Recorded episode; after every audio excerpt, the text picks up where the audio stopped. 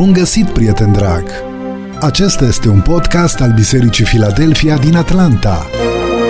Te invităm să asculți în minutele următoare mesajul pastorului Iulian Costea. Mesajul a fost înregistrat în decursul anului 2018. Îți dorim audiție plăcută și benefică pentru suflet. Capitolul 20, versetul 4, cuvântul Domnului spune în felul următor. Să nu-ți faci chip cioplit, nici vreo înfățișare a lucrurilor care sunt sus în ceruri sau jos pe pământ sau în apele mai de jos decât pământul. Să nu te închini înaintea lor și să nu le slujești, căci eu, Domnul Dumnezeul tău, sunt un Dumnezeu gelos, care pedepsesc nelegiuirea părinților în copii până la al treilea și al patrulea neam, al celor ce mă urăsc, și mă îndur până la al miilea neam de cei ce mă iubesc și păzesc poruncile mele. Amin. Vă invit cu respect să vă reașezați. Iubiți frați și surori, suntem uh, în uh, seria aceasta de mesaje cele 10 porunci. Și în seara aceasta ne oprim asupra celei de-a doua porunci, pe care Domnul a lăsat-o în decalog. Porunca aceasta are un mesaj uh, foarte clar, ca de altfel toate celelalte, și uh, transmite poporului Israel în prima audiență pretenția lui Dumnezeu, dorința lui Dumnezeu, ca Israel să ofere închinarea numai Dumnezeului Creator, adică numai Dumnezeului adevărat, singurului Dumnezeu adevărat. Uh, porunca a doua se suprapune oarecum cu porunca întâia. Prima poruncă am văzut duminica trecută, că Dumnezeu cerea lui Israel să nu uite că există un singur Dumnezeu adevărat. Nu există niciun alt Dumnezeu adevărat. Și acest Dumnezeu adevărat este Iahve, Dumnezeul care li s-a descoperit, li s-a revelat, Dumnezeul care umblă cu ei în fiecare zi. Și așteptarea lui Dumnezeu când li s-a descoperit ca fiind singurul Dumnezeu adevărat, a fost ca ei să nu aibă alți Dumnezei, să nu mai caute uh, după, după alți Dumnezei în procesul închinării lor. Dumnezeu a dat porunca aceasta pentru că în inima omului Dumnezeu a pus ceva. Și a pus, spune cuvântul Domnului, că uh, Dumnezeu a pus în noi prin creație gândul veșniciei sau acea uh, putere lăuntrică care ne determină să căutăm părtășia cu Dumnezeu. Vezi, unii oameni astăzi, uh, datorită acestei sete pe care o poartă în inimă, ajung să-și îndrepte, să-și îndrepte inimile în tot felul de sisteme religioase, uh, musulmanii. Atunci când ei se închină lui Allah și prin închinarea lui Allah practică lucrurile pe care le practică, unii dintre ei le practică în sinceritate. Pentru că au în inima lor dorința, golul acesta de Dumnezeu și în procesul căutării împlinirii acestei uh, dorințe din suflet, care este pusă de Dumnezeu, cum spuneam, prin creație, au ajuns să-și îndrepte inima într-o direcție greșită. Uh, sunt uh, celelalte religii asiatice, hinduiștii, în care hinduismul, în care uh, inima omului este direcționată către o multitudine de Dumnezei. Au ajuns să zeifice chiar și anumite animale. Știți foarte bine că vaca este pentru ei un, un animal sfânt. Și se închină la vacă. Noi râdem. Noi avem o vorbă în, Român, în România că dacă spune cineva că ești dus cu vaca, nu e nimic interesant lor dacă le spui că ești dus cu vaca, e cea mai, cred că cea mai frumoasă afirmație pe care le pot spune. Că de fapt ei zeifică animalul acesta și îi se închină, îl venerează. Dorul acesta de Dumnezeu care este în inima lor îi determine să caute. Și în căutarea lor, inima lor este oprită sau atrasă de anumite uh, uh, uh, lucruri, obiecte sau, sau chiar animale cărora ajung să li se închine. Dumnezeu îi spune lui Israel, m-ați găsit pe mine, opriți-vă, că nu mai este nimic altceva.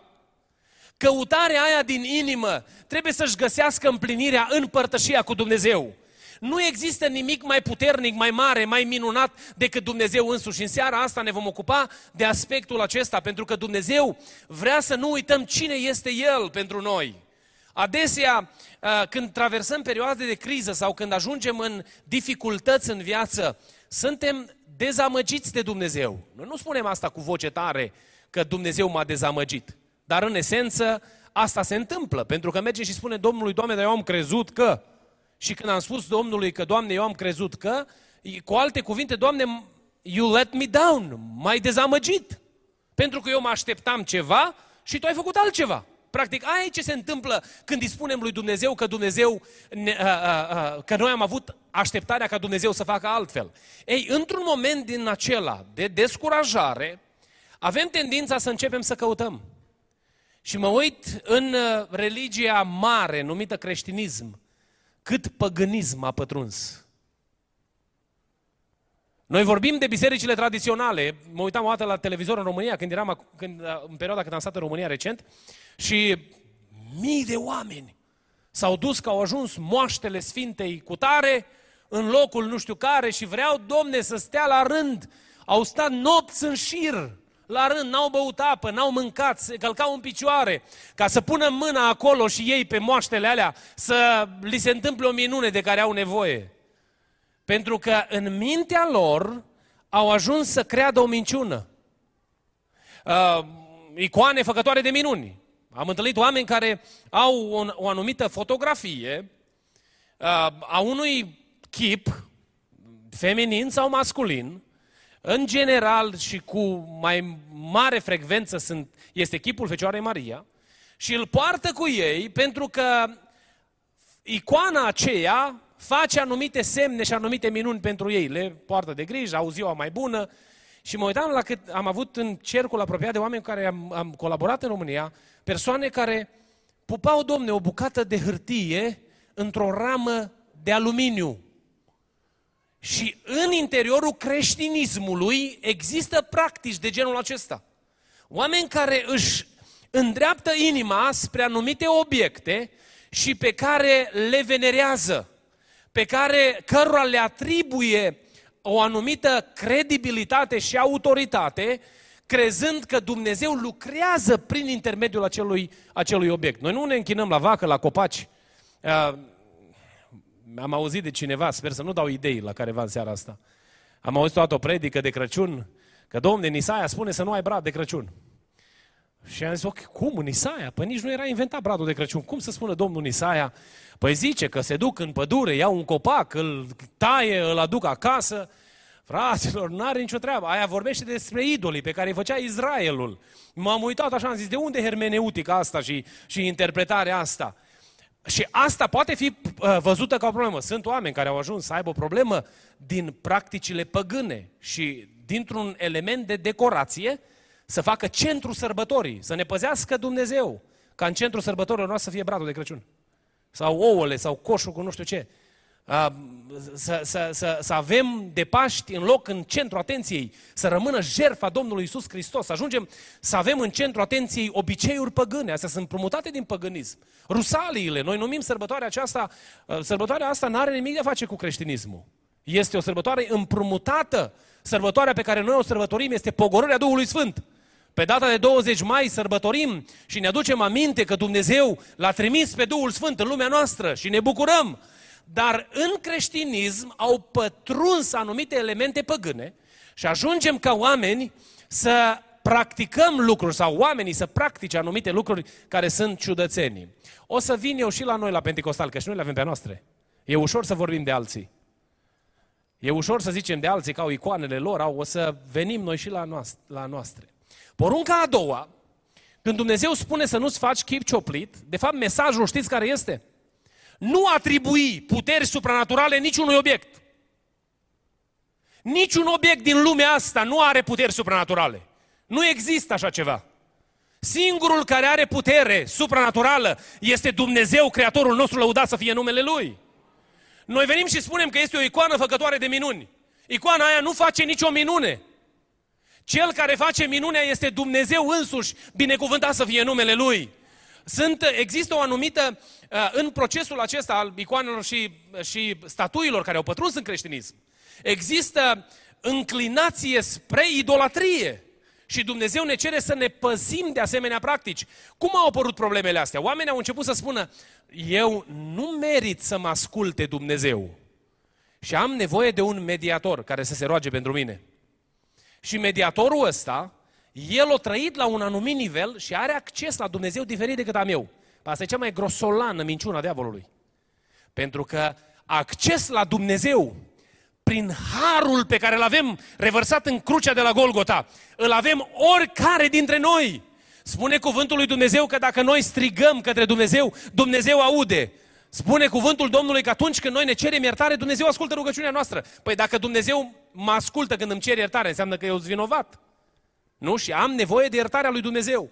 A pătruns în interiorul bisericii ideea medierii pentru ca să se, să se împlinească o oarecare frustrare pe care oamenii o au cu privire la abordarea lui Dumnezeu. O, avem nevoie de mediator pentru că noi nu suntem suficient de buni, dar el e un pic mai bun decât noi. Singurul mijlocitor între oameni și Dumnezeu este unul singur. Iisus Hristos, binecuvântat să fie numele Lui. Nu există niciun alt mediator, niciun alt mijlocitor între Dumnezeu și oameni. Eu nu mă duc să-i spun la Apostolul Pavel, mijlocește pentru mine, pentru că eu nu, sunt, eu nu sunt în stare sau nu am merite, ci mă duc la Hristos, Domnul meu, și îi spun, mijlocește pentru mine. Urmez exemplul lui Pavel, că a trăit ca un om al lui Dumnezeu, lăsând un model demn de urmat. Dar mă, îmi îndrept privirile către Hristos, Domnul, lăuda să fie numele Lui. Idolatria are de-a face cu problema credinței. Pentru că Dumnezeu, Apostolul Pavel zice despre idoli. Știți ce zice Apostolul, despre, Apostolul Pavel despre idoli? Că sunt un nimic. N-au nicio valoare, n-au nicio putere, n-au, e o bucată de lemn pe care unde o pui acolo stă. Nu stă demoni, sunt tot felul de minuni pe care le aud în ziua de azi care mă, mă nu știu, intră de, demonul în lemn. Nu, demonul nu are nicio treabă cu lemnul, vine el după tine. Și vine cu ispita și așa vrea să te prindă. Nu are treabă cu lemnul pe care l-ai în casă. Ci el te țintuiește pe tine, că după tine vrea. Pe tine are, are, are de, de, a, de, de a te duce în ispită și de a te face să păcătuiești. Nu lemnele din casă și tot felul de lucruri de genul acesta. Are de a face cu credința, idolatria are de a face cu credința pentru că credința noastră în puterea lui Dumnezeu este deviată și știți ce urmărește diavolul? Ca noi să nu avem credință, dragii mei. Că diavolul știe că prin credință noi avem acces la resurse nebănuite împreună cu Dumnezeu. Știți că prin credință noi spunem slăbănogului ridică-te și slăbănogul se ridică și umblă?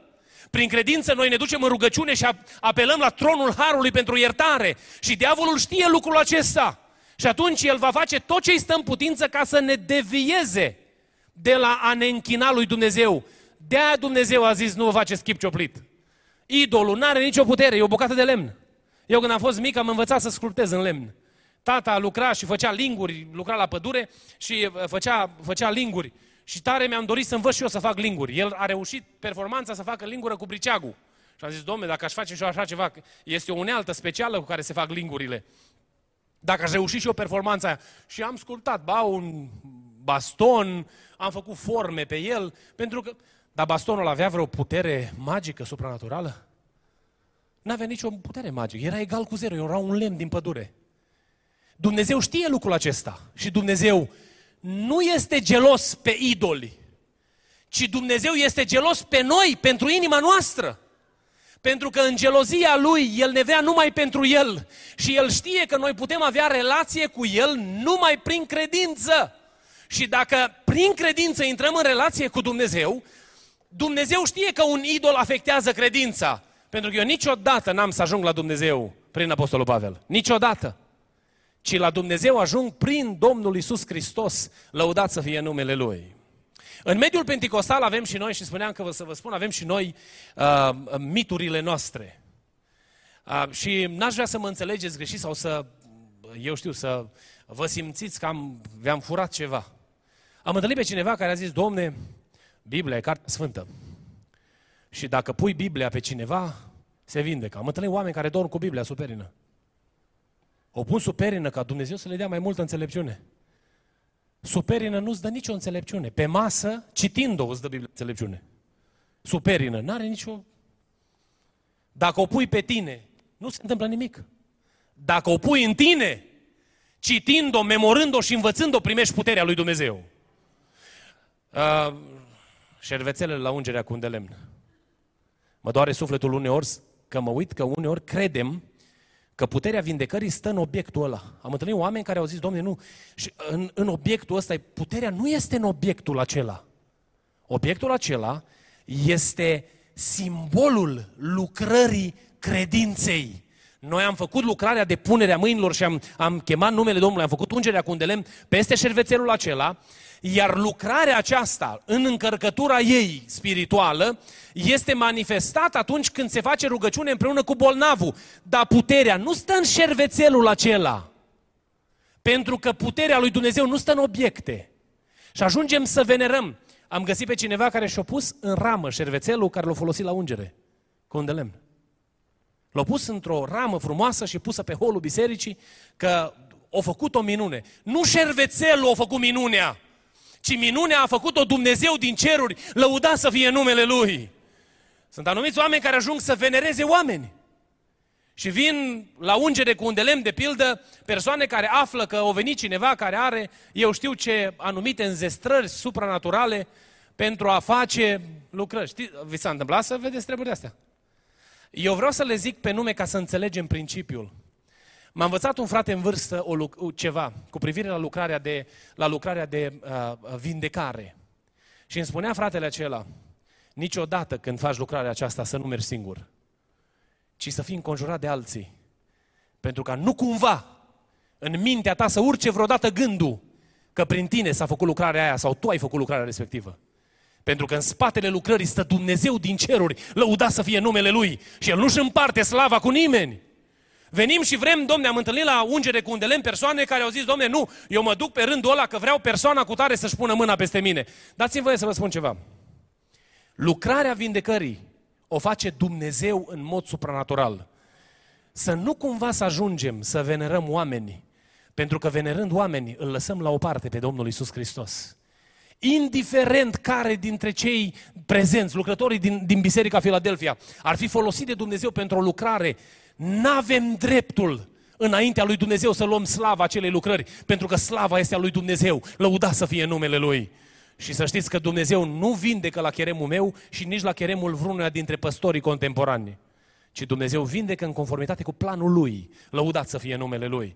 E drept că unii lucrători au îndrăzneala și îl lasă pe Dumnezeu să lucreze și văd mai multe lucrări decât alții, pentru că au îndrăzneala aceasta și deschid posibilitatea ca oamenii să fie atinși de puterea lui Dumnezeu. Dar nu este omul cel care face vindecarea, este Dumnezeu însuși. Lăudat să fie numele Lui. Noi trebuie să avem în vedere faptul că Dumnezeu nu-și împarte slava cu nimeni. Și asta e ce vrea să spun aici cuvântul lui Dumnezeu. Dacă credința noastră ajunge să fie legată de un obiect, sau să fie legată de vreo persoană, suntem cei mai nenorociți dintre oameni.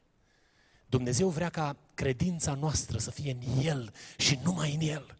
Când Dumnezeu a zis să nu-ți faci chip cioplit, Dumnezeu nu era gelos pe idolul cu tare. Că vezi, Doamne, acum Israelul nu o să mai dea lui Dumnezeu atâta atenție cât are el nevoie.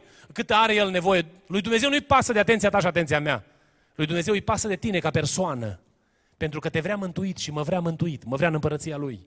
Nu pentru că are nevoie de mine și dacă nu sunt eu acolo, gata, cerul a intrat în faliment. Ci El îmi dă mie oportunitatea de a fi parte din împărăția lui Dumnezeu. O, Doamne, ajută-ne să înțelegem lucrul acesta.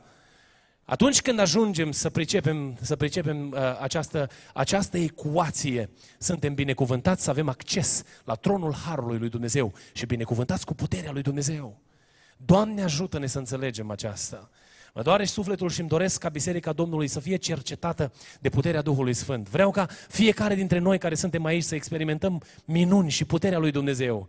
Dar să ne ajute Bunul Dumnezeu să le experimentăm în conformitate cu adevărul. Să nu ne legăm inima de absolut nimic, pentru că atunci credința noastră este periclitată. Singura credință care funcționează și care ne pune în relație cu Dumnezeu este credința în Isus Hristos, Fiul Său, lăudat să fie numele Domnului. De ce a vrut Dumnezeu ca Israel să nu aibă idoli. Am să vă zic doar câteva afirmații um, în seara aceasta, pentru că mi-am propus să înalț înaintea dumneavoastră numele lui Dumnezeu. Pentru ca noi, Biserica Domnului, să nu uităm cu ce Dumnezeu avem de face. Și care este Dumnezeul care ne spune să nu ne facem chip cioplit. El vrea să ne ajute să înțelegem cine este El de fapt. Atunci când am înțeles cine este Dumnezeu, în momentul acela avem binecuvântarea părtășiei cu Dumnezeu și succesul garantat. Dacă nu înțelegem cine e Dumnezeu, în, suntem într-o continuă căutare și ajungem să ne luăm după lemne. Cineva, probabil ați auzit întâmplarea aceasta, o soră din România a auzit că niște frați merg la Ierusalim și a zis uh, unuia dintre frați, te rog frumos să-mi aduci o bucată din crucea Domnului Isus, că eu am credința că dacă mă ating de bucata aia de lemn, o să mă vindec. Și fratele a mers, a văzut Ierusalimul, a văzut Israelul, impresionat de locurile acelea frumoase, s-a întors acasă și pe tren și-a adus aminte că a uitat să-i aducă la... Dar de unde lemn din crucea Domnului Isus? Asta e o gogomănie mare, un comerț extraordinar. Păi unde să dai la milioane de oameni lemn dintr-o bucată de cruce care a fost și încă să mai fie? Plus că dacă ar fi găsit-o, ar fi conservat-o, ar fi pus-o în ceară. Nu ne-ar fi dat nouă acces cu bisturiu să tăiem uh, lemn, să ducem cu noi. Și fratele pe tren taie o bucată cu briceagul din banchetă. A pus-o în buzunar și a dus-o la sora și a zis aici lemn din crucea Domnului Isus. Și sora foarte bucuroasă a fost că a primit lemn din crucea Domnului Isus Hristos. Preobiților, să nu ne legăm inima de absolut nimic decât de Dumnezeu însuși. Cine e Dumnezeu ăsta? Moise s-a dus să vorbească cu Dumnezeul lui Israel. În capitolul 32 din Exod. L-a chemat Dumnezeu pe munte. Și a zis, vino să stăm de vorbă. Și urcă Moise pe munte, în prezența slavei lui Dumnezeu. Și în timp ce Moise era, pentru că zăbovea să mai vină, poporul a început forfota. Unde Moise? Ne-o scos ca să murim, ca să ne prăpădim aici în pustiu. Atribuiau lucrarea ieșirii din Egipt lui Moise, nu lui Dumnezeu. Aron, sub presiunea mulțimii, face ceva. O să am o idee, aduceți toți cercei, măcar eu scăpat de bijuterii. O aduceți cercei, aduceți lanțuri, aduceți... Și au adus tot ce au avut și au făcut. Știți ce au făcut, nu? Vițelul. Și în momentul în care a construit vițelul, după ce l-au gătat, au fost specialiști, domne, le-au durat ceva, că nu l-au putut face peste noapte, nu? Când l-au gătat, l-au așezat ei la loc de cinste, și au făcut o afirmație care au lovit în demnitatea lui Dumnezeu. Israele, iată-l pe Dumnezeul care te-a scos din țara Egiptului și care va merge înaintea ta. Dumnezeu s-a umplut de mânie pe ei. Și a vrut să nimicească întreg Israelul, întreg poporul. Și atunci Moise merge și mediază și spune, Doamne, nu, Dumnezeu vine cu varianta 2 și îi spune, știi ceva, trimit un înger cu voi, că voi atât de schimbători sunteți și vai de, de, de, de, de, de, de inima voastră, încât când veți face prima gafă am să vă nimicesc. Și Moise spune în capitolul 33, Doamne, nu. Dacă nu vii Tu însuți cu noi, nu ne lăsa să mergem. Doamne, noi nu vrem să plecăm la drum fără Tine. Din toată mulțimea aia mare de oameni, aproximativ 3 milioane de persoane, Biblia ne spune de 600.000 de bărbați care puteau să poarte armele. A fost un om care a înțeles cine e Dumnezeu. Care a știut că, de fapt, dacă există ceva special cu privire la poporul Israel, este că Dumnezeu este în mijlocul lor. Moise nu știa ce urmează să fie, dar Moise știa ceva. Că atunci când a pornit la drum să plece din țara Egiptului, Dumnezeu i-a spus ceva. Înaintea ta va fi stâlpul de nor și stâlpul de foc. Noaptea îți voi oferi căldură și protecție și ziua îți voi oferi umbră și protecție. Dar pe lângă acestea am să-ți arăt calea încotro să te duci. Acesta este Dumnezeul care îi spune lui Israel, vreau să mai ai pe mine, nu te du după copaci. Nu umbla după năluci, nu umbla după șervețele, batiste și alte probleme. Vino după mine. Pentru că eu vreau să fiu împreună cu tine. Eu vreau să stau alături, eu vreau să te binecuvintez, eu vreau să, să fiu în părtășie cu tine. Nu mai oprește-te din căutarea ta. Pentru că eu sunt Dumnezeul care am făcut ca Egiptul să se cutremure din temelii. Eu sunt Dumnezeul care am adus urgiile pe care le-ai văzut cu ochii tăi. Eu sunt Dumnezeul care în noaptea în care au murit întâi născuți am păstrat copiii tăi în viață. Eu sunt. Eu sunt. Din, tot, din toată mulțimea aia mare de 3 milioane de oameni, un singur nu știa cine este Dumnezeu cu adevărat. Probabil și ceilalți întrezăreau câte ceva despre El. Iubită biserică, Dumnezeu vrea ca noi să nu ne lipim inima de oameni și obiecte, pentru că ceea ce este El e unic și nu poate fi înlocuit. Ceea ce poate oferi El nu poate oferi nimeni în lumea aceasta. Lăudat să fie numele Lui. Dumnezeul acesta este Dumnezeul care te face să ieși din apele învolburate atunci când apa lovește împotriva ta. Au ajuns în fața Mării Roșii și nu știau ce se va alege de soarta lor. În fața Mării Roșii au auzit glasul lui Dumnezeu și la cuvântul lui Dumnezeu s-au despicat apele. Pentru că există un singur Dumnezeu care poate să facă lucrul acesta și acesta este Dumnezeul adevărat, lăudat să fie numele Lui, care pune stăvilar apelor și apele se opresc, care face diguri de protecție în jurul tău și în jurul casei tale și ești păzit de apă. Apa nu vine cu nenorocire peste tine. Noi ne bucurăm de apă când deschidem robinetul și curge apă prin care ne răcorim setea sau pe care o folosim pentru igiena corporală, dar apa poate să fie un pericol teribil. Noi ne rugăm la binecuvântări de copii, Doamne, păzește-l de foc și de apă, pentru că știm că apa poate să cauzeze dezastre. Este cineva care te poate proteja de apă, lăuda să fie numele Lui și acesta este Dumnezeul adevărat. El când a zis că vreau inima ta, numai pentru mine și sunt gelos pentru, pentru treaba asta, este pentru că El îți vrea binele. Nimeni altul nu poate opri apele și au făcut oameni Dumnezei ai apelor, la care au strigat neajutorați atunci când s-au năpustit apele împotriva lor. A fost și este un singur Dumnezeu care poruncește mării să se liniștească și marea se liniștește, care poruncește vântului să tacă și vântul tace, binecuvântat să fie numele Lui. Dumnezeul ăsta nu te scapă numai de apă, ci Dumnezeul ăsta te scapă și de foc. Patru băieți credincioși care au vrut să nu se compromită. Au venit și au spus împăratului, împărate, noi nu vrem să ne hrănim cu ce vrei tu să ne dai. Și și-au construit imaginea prin demnitatea credinței pe care au avut-o. Strălucitoare credință.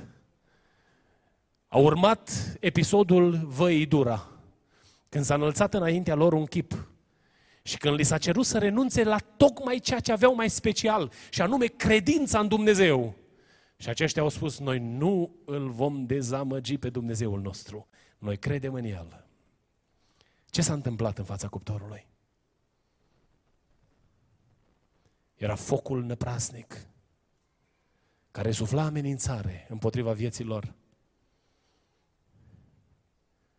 În mijlocul cuptorului cu foc a venit însuși Fiul lui Dumnezeu. Și a deschis ochii împăratului să vadă că în foc mai este o persoană care seamănă cu un fiu de Dumnezeu, care nu arată ca ăștia, care are ceva special în el. Pentru că în mijlocul focului Dumnezeu este alături de tine, binecuvântat să fie numele Lui. O, Dumnezeu te scapă de foc, dar nu numai de focul ăsta de aici, de pe pământ, ce spune cuvântul lui Dumnezeu că este, sau care spune cuvântul Domnului că este locul în care vor merge toți cei care sunt necredincioși? În iazul cu ce? Cu foc și pucioasă. Ăștia spun acum că nu există iad. Și au început marile uh, oficialități ale bisericii creștine să spună, domnule, nu există iad. Domnul Iisus vorbește mai mult despre iad decât despre împărăția lui Dumnezeu în predicile lui, în cele patru evanghelii. Domnul Iisus vorbește despre iad. Și Domnul Iisus ne-a spus că în iad este foc. Este un foc veșnic. Singurul Dumnezeu care te poate scăpa de focul acesta este Dumnezeul Creator, lăudat să fie numele Lui. Nu numai că îți protejează casa când iau foc pădurile în jurul tău și îți arată protecția Lui, nu numai că îți protejează copiii și familia, ci Dumnezeul acesta îți protejează sufletul pentru eternitate, lăudat să fie numele Lui. El te scapă, te scapă de apă, te scapă de foc. Dumnezeul acesta care vrea să nu te uiți după copaci și după burieni și după obiecte. Dumnezeu ăsta e singurul care poate să ofere sfat demn de crezut. În vremuri de încurcătură în viață, e Dumnezeul care îți vrea binele. și care îți spune ce să faci. Noi în comunitatea pentecostală avem multe experiențe în care Dumnezeu a vorbit personal cu noi. Câți dintre dumneavoastră ați avut prorocii din partea Domnului personal, în care Dumnezeu vi-a spus ce să faceți? Puteți să ridicați o mână. Câți dintre dumneavoastră ați avut prorocii în care Dumnezeu a vorbit cu dumneavoastră? Marea majoritate dintre cei care suntem aici. Ne-a vorbit Dumnezeu. Dumnezeu a venit și, și, și ți-a spus într-un moment de, de, de uh, uh, intersecție, de răscruce în viață, du-te în direcția asta, că nu știai unde să te duci. Prin cuvânt, El îți dă înțelepciune să alegi cele mai bune alegeri, să faci cele mai bune alegeri. Nu este niciun alt Dumnezeu care să poată să facă lucrul acesta. Dacă te duci în fața copacului din spatele casei, aici în Lawrenceville și în împrejurimi, sunt copaci faini, mari, nu găsești în multe locuri din America care sunt populate și unde sunt așezări cetățenești, copaci așa frumoși. Du-te la copacul din spatele casei și spune copacului că nu știi încotro să te îndrepți. O să stai în fața copacului până când îți pierzi mințile. Singurul loc în care găsești soluții este pe genunchi înaintea lui Dumnezeu. Și când Dumnezeu a zis că nu vreau să-ți pui încrederea în idoli, El s-a gândit la tine că vrea să te binecuvinteze, s-a gândit la mine că vrea să mă binecuvinteze, să am harul să pot comunica cu un Dumnezeu viu și atotputernic, lăudat să fie numele Lui. De aceea în cele 10 porunci noi vedem binecuvântare și le vedem ca și resurse. Noi nu le vedem ca și pe o povară, restricții pe care ne le pune Dumnezeu, ci le vedem șansa de a cunoaște adevărul. O, Doamne, ajută-ne să le înțelegem în felul acesta. Dumnezeul acesta îți ghidează pașii, îți dă lumină în viață. Dumnezeul acesta este Dumnezeul care îți dă pâine. Îți dă pâine cele toate zilele. A venit vremea când Israelul a spus că s-au, au nevoie de mâncare și că au flămânzit. Și Dumnezeu vine cu o soluție. Vă treziți dimineața și am să fac să cadă din cer mană pentru voi. Și se trezea Israelitul dimineața și lua vasul de mană. Mergeam în familie și mâncau pâinea lui Dumnezeu. Unii dintre ei au început să zică, hai că trebuie să punem deoparte. Erau economii, ăștia erau economiști, cred că. Puneau deoparte pentru zile negre, domne, nu? Dar nu rezista pentru următoarea zi, se strica. Pentru că mâine dimineață Dumnezeu iarăși le dădea pâine, următoarea zi iar le dădea pâine, iar le dădea pâine. Într-o zi le-a adăugat la meniu și carne. A trimis prepelițe ca să le arate că de fapt resursele lor sunt în mâna lui Dumnezeu. Un singur Dumnezeu poate să dea pâine. Și ăsta e Dumnezeul Creator, lăuda să fie numele Lui. Dacă am rămâne numai la Vechiul Testament, am spune, aia a fost o minune care s-a întâmplat o singură dată în istoria omenirii. A venit Domnul Isus Hristos în Evanghelia după Ioan, capitolul 6, și o mulțime mare de oameni erau flămânzi, l-au ascultat o perioadă de timp și au înflămânzit. Și s-a apropiat Domnul de ei, a întrebat ce aveți și au adus ce au avut. Peștișori și pâine. Și Domnul a pus mâna peste pâine ce așa binecuvântat-o. Și din coșurile acelea s-au hrănit toți care au fost acolo. Pentru că Dumnezeu e singurul Dumnezeu care dă pâine. Lăudat să fie numele Lui. Oricare alt Dumnezeu, du-te cu coșul în fața unui copac sau în fața unui tablou, în fața unei imagini și așteaptă să ți se umple coșul de pâine. Du-te cu coșul și așteaptă binecuvântarea lui Dumnezeu de la o, de la o zeitate din lumea aceasta. Nu o să se întâmple niciodată. Și Dumnezeu știe lucrul acesta. Și a venit Dumnezeu și a spus lui Iulian, Iulian, vreau inima ta 100%, pentru că într-o zi îți va trebui pâine și eu sunt cel care îți dau pâinea. Eu sunt cel care te binecuvintez. De aia a vrut Dumnezeu să lase porunca asta aici. Nu pentru că a vrut să ne constrângă pe noi să nu explorăm alte oportunități și posibilități, ci ne-a vrut binecuvântați pentru eternitate. Nu vi s-a întâmplat să ajungeți fără loc de muncă și să vă rugați lui Dumnezeu, Doamne, poartă-ne grijă și în mod supranatural Dumnezeu să facă o minune pentru dumneavoastră. Știu pe cineva care are business de bătrâni undeva în nord, în Michigan, și mărturisea că au ajuns într-o situație destul de critică cu business Aveau datorii mari pentru că au investit mult în proprietate și dacă nu aveau câți bătrâni trebuiau pentru business, era un problemă și a fost o perioadă destul de lungă în care nu venea nimeni, nu-i căuta nimeni. Și s-au pus pe genunchi, soțul și soția și s-au rugat lui Dumnezeu. Și au zis, Doamne, în mâna Ta este businessul ăsta. Și au cerut lui Dumnezeu ca Dumnezeu să facă El o minune pentru ei. Și mărturiseau ei că Dumnezeu a deschis ușa în ziua următoare. Au început să fie sunați și căutați și de atunci n-au mai fost în criză în businessul lor până în ziua de astăzi. Am întâlnit oameni, pentru că mulți dintre cei care suntem aici am venit în țara asta fără nimic și ne-am pus pe genunchi când am ajuns aici și am spus Domnului, Doamne, vrem să călătorim cu Tine și face Dumnezeu minuni pentru noi în fiecare zi. Pentru că este un singur Dumnezeu care poate da pâinea. Și ăsta e Dumnezeul Creator, lăudat să fie numele Lui. Și El vrea să te binecuvinteze. De aia ți-a spus, nu te duci în altă parte, nu căuta în altă parte. E o singură sursă a vieții și acela sunt eu. Că Dumnezeu a venit și a spus că eu sunt un Dumnezeu gelos, uneori noi avem tendința să ne uităm la Dumnezeu și să-i spunem Domnului, Doamne, dacă ai fi fost și tu un pic mai îngăduitor cu noi, era mai bine. Dar cum, cum facem o greșeală, cum ne lovești? Încercarea pe care o trimite Dumnezeu nu o trimite ca să te nenorocească, ci o trimite ca să te îndrepte spre direcția bună tot pentru binele tău. Noi nu înțelegem lucrul ăsta. Și uneori oftăm atunci când vine încercarea și spune, Doamne, de ce mi se întâmplă nenorocirea asta? Dar acolo, în focul încercării, pașii noștri sunt așezați pe cărarea nebrihănirii lui Dumnezeu, care duce spre binecuvântare. Dumnezeu are un singur plan pentru noi, să ne dea un viitor și o nădejde. Lăudat să fie numele Lui. Haideți să ne ridicăm în picioare. Suntem gata să concludem slujba din seara asta. Concludem puțin mai repede în seara asta. Și aș vrea să venim cu rugăciune înaintea Domnului. În inima ta ești mulțumit cu Dumnezeul pe care îl slujești. Îți este de ajuns sau simți nevoia de mai mult? Ți se pare că n-ai suficient? Ți se pare că nu este ceea ce ar fi trebuit să cauți? Ai ajuns la un punct în viață în care îi spui lui Dumnezeu, Doamne, eu am crezut că va fi altfel? Unde te găsești? Vreau să spun ceva. Dumnezeu este gata să-ți dea o experiență personală cu El aici și acum. Și El vrea să se atingă de inima ta și să te binecuvinteze ca să pleci din locul ăsta cu o altă atitudine. Să poți să experimentezi bucuria părtășiei cu Dumnezeu. Nu să te uiți la Dumnezeu și să, să-L vezi ca pe un impostor, ca pe, un, uh, uh, ca pe o, o sursă a blestemului, ci să te uiți către Dumnezeu și să-L vezi adevărata sursă a binecuvântării în viața ta. Eu nu știu cum va face aia Dumnezeu pentru tine, dar știu un lucru, Că dacă te apropii de Dumnezeu cu rugăciune și îl inviți pe Dumnezeu în inima ta și spui Domnului, Doamne, vreau ca peste inima mea să ai stăpânire numai Tu.